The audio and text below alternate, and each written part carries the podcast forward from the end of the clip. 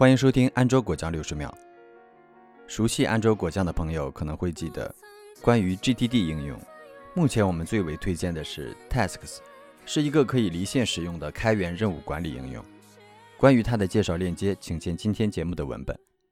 那今天要来推荐另外一个微软出品的跨平台 GTD 应用，叫做 To Do，是在微软收购奇妙清单后推出的一个新的代办事项应用。To Do 的网页版使用的域名是 to do dot microsoft dot com，这个和我之前对微软的印象不同，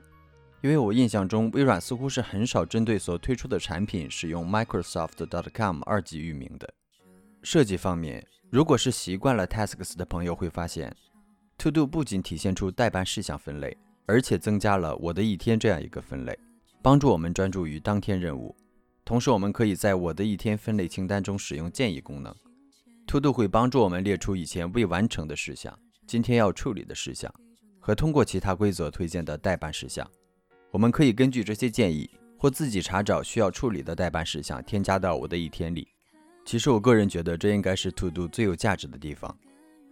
细节方面，To Do 可以设置标签、重复任务、子任务、设置截止日期和提醒、添加备注等。也可以搜索并排序已完成任务，支持奇妙清单的数据导入和 To Do 数据导出功能。另外，数据同步方面，吸取了奇妙清单在国内使用同步慢的教训，新的 To Do 同步速度更快、更稳定。就是这样一个 To Do 应用，如果你去使用的话，你可能会发现和其他 GTD 应用相比，To Do 几乎没有什么亮点，它的自定义功能不强，UI 也很简陋。